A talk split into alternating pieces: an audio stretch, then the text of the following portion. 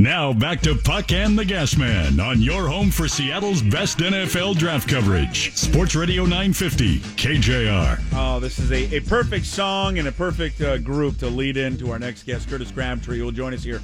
The Beacon Plumbing Hotline. The uh, lineup is out for the Los Marineros, their game later today.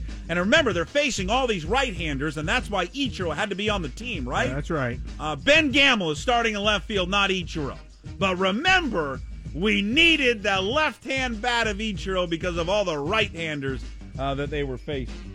Uh, joining us on the Beacon Plumbing Hotline, his favorite group of all time would be NWA. Uh, Curtis Crabtree joins us. A special visit from Curtis. He uh, he, he he he tried to get out of it, but he's going to join us on Thursday as well. Uh, Curtis, how are you, buddy?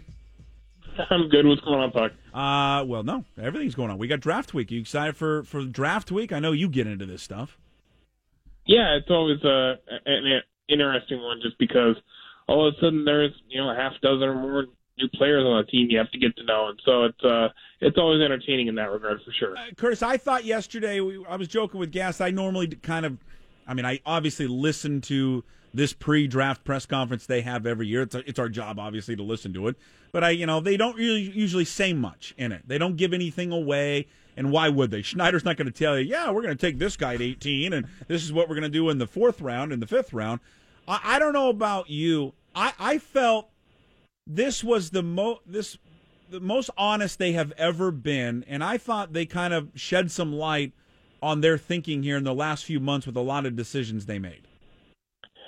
Yeah, I think they did as well. Um, you know, I wasn't expecting to get um, the sort of response I did from John Schneider to the question that I asked him to open the press conference about things that they're changing, and you know, he kind of hinted hinted right out of the gate that they have, you know, pared their draft board down to a smaller number of uh, prospects that they have up there, and basically he said they're making less excuses for players to be on their draft board right now, and you know that was interesting to me. Uh, a little bit different, sort of. You know, that's you know some pretty pretty significant insight into how they're handling the, the draft process. Now he's not going to tell us how many players are up there or who those players are, but sim- simply the way I read into it was the fact that they were finding you know guys that you know may have a medical issue from the past that they've decided you know this guy's really talented he needs to stay up there. They're scratching them off the board guys with character issues they're scratching them off the board to where they're going to have a smaller smaller uh, pot of guys to potentially select from that they feel like really fit everything they want to do. And so um yeah i thought that that was quite quite an interesting sort of revelation. There's there's some obvious answers to this curtis but i'm interested in your answer. What what what brought this about? They've had almost, I, would call it a Father Flanagan complex over the years. We'll take anybody and we'll we'll, we'll yeah. turn him into a man and make him a great football player. It doesn't matter what his past was. Almost like what the, we used to think of with the Raiders in Al Davis's heyday. This does sound like kind of a change in philosophy. Is is it as obvious as the McDowell thing? What what do you think triggered this?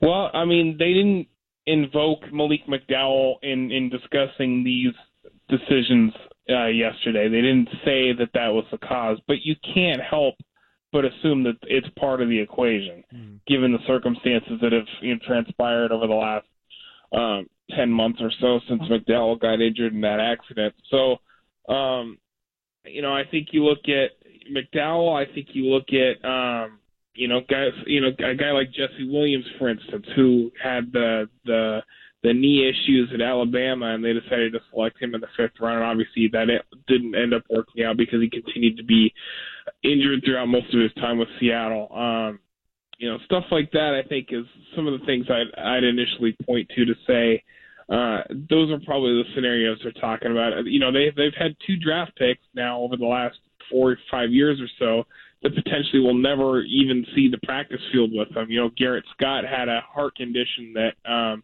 showed up for them after they drafted him, and he never never took part in a practice with them either. So um, if McDowell ultimately doesn't end up playing either, which certainly seems to be the case, um, that would be two of their draft picks over the last several years that have been able, unable to to even take part in a training camp practice with them. So um, you know, the Scott one was more circumstance. That was just kind of something that sprung up on him afterwards. McDowell's um, was a, certainly a little bit different situation, but nevertheless, that's basically what's happened.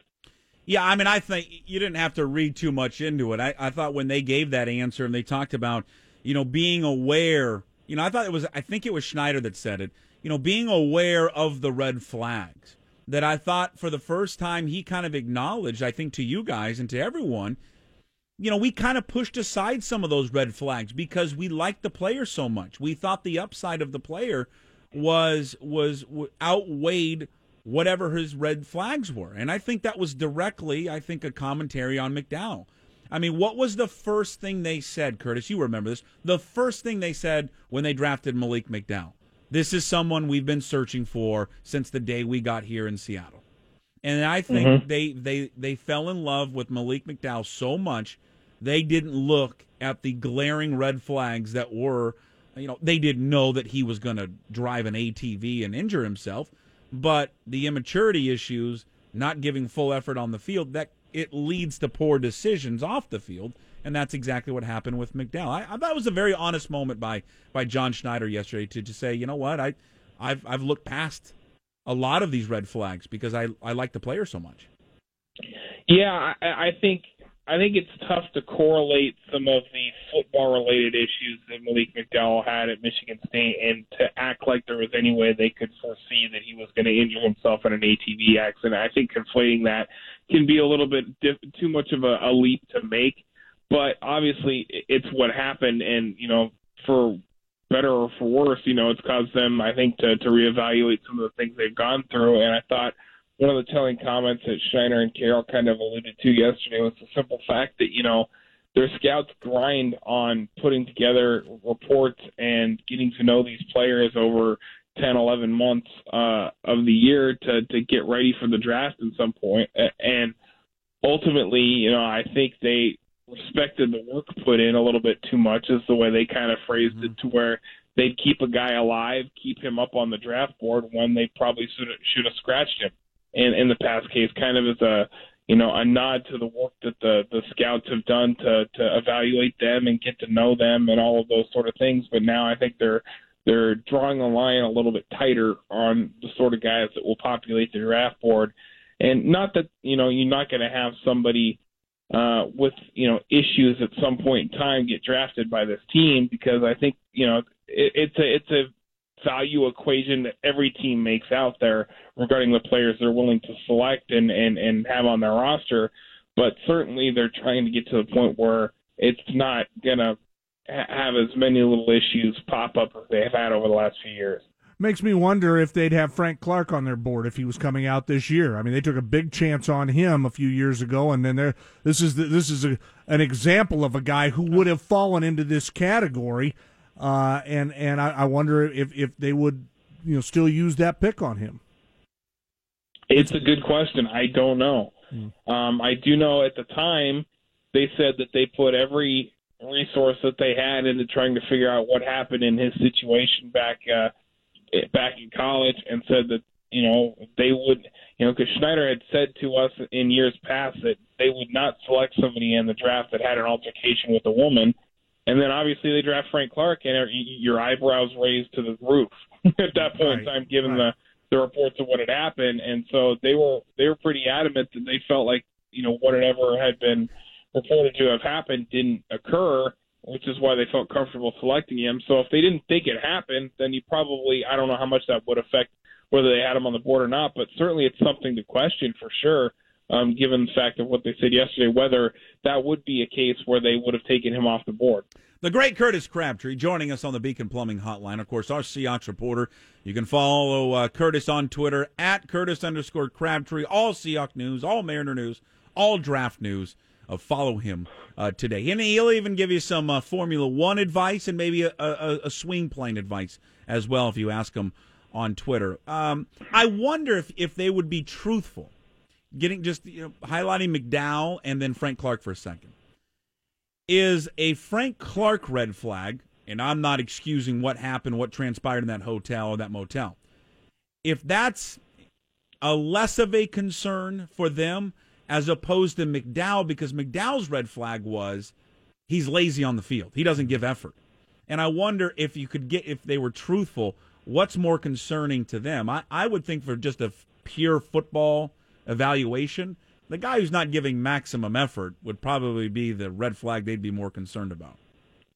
Well, it's it's tough to say. Like, for instance, if if the allegation uh, against a player was like the current allegations against Reuben Foster, just for the sake of argument, that might be a difficult leap to try to accept at that point in time. Mm-hmm. Uh, I, again, I think it's all kind of a value equation and how much you want to weight different aspects and that sort of thing. Certainly, when you look at it from from just a pure football standpoint, if somebody doesn't really care about the game as much, or that at least that was sort of the the the rumblings about McDowell that was out there was that you know it wasn't something he loved and was truly diehard over. You know that's something that will obviously raise an eyebrow during the process as well. Um, you know, it reminds me a little bit of Erik Bedard, who certainly did not love baseball that much when he was with the Mariners. Uh, he just did it because he was really good at it.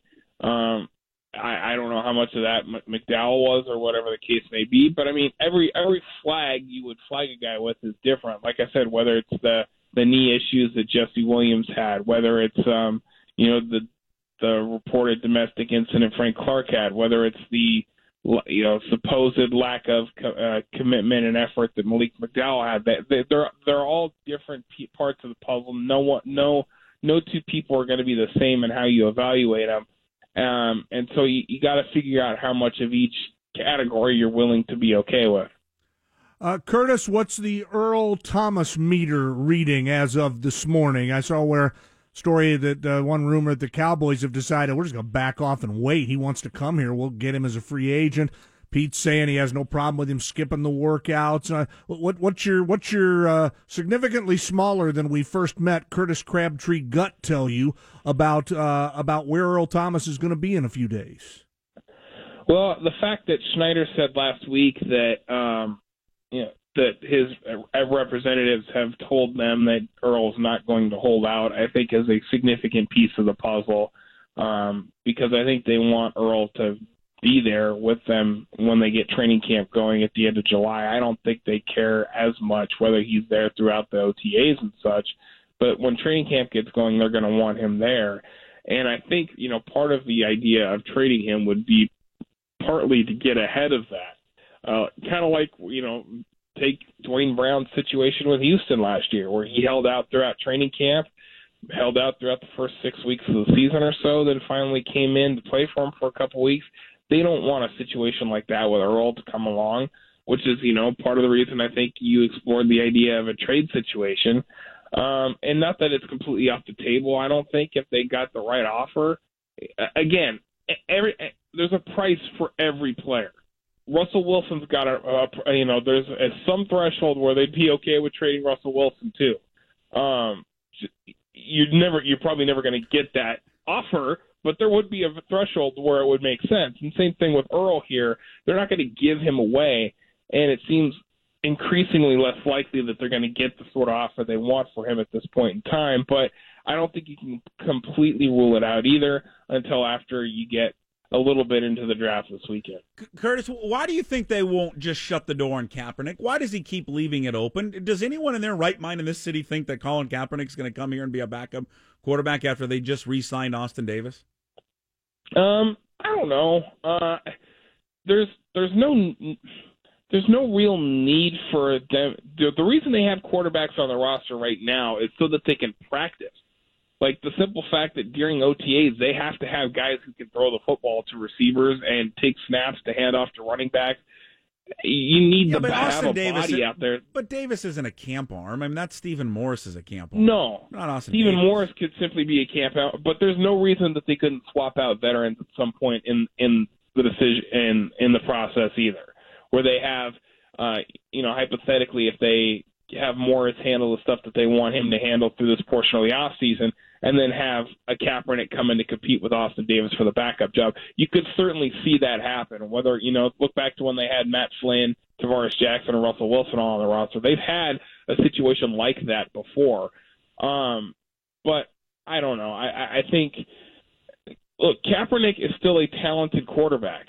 The question is how much does he want to play football? Uh, I don't know. I think it's tough to say and really gauge that. I think that's part of the process they're trying to figure out on their own as well.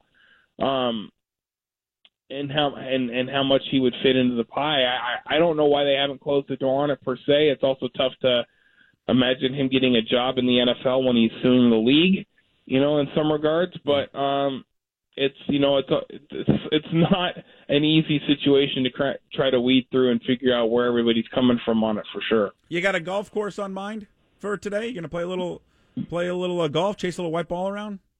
No, I, I don't, but you know, I wouldn't rule out the possibility that could happen at some point. You're That's a Schneider answer there. That was an absolute. Why Yeah. won't you rule out not playing golf? Yeah, go play golf. I mean, if I were you, you got nothing else to going on today. The draft's a few days away. Go Soft, the- softly said that's what NFL guys do. They go play golf today and tomorrow to clear their heads before the big push. Come on, Curtis. You go hit Well, the I, white I ball. guess I got to go then. There you go. Atta boy. All right, golf extraordinaire, Formula One fanatic Curtis Crabtree joining us. Thanks, Curtis. We'll talk to you Thursday. All right, see you guys. All right, there he is. Curtis Crabtree, our 950 KJR reporter, joining us on the Beacon Plumbing Hotline. I love the uh, the Carroll quote on uh, on uh, Colin Kaepernick. Uh, where is it at? We're aware of him. He's a fine foot. I'll just stop. You could just stop there. We're aware of him. It'd be funnier if he said who. He's a fine football player, and there may be a place for him. We're not sure about where that fits just yet.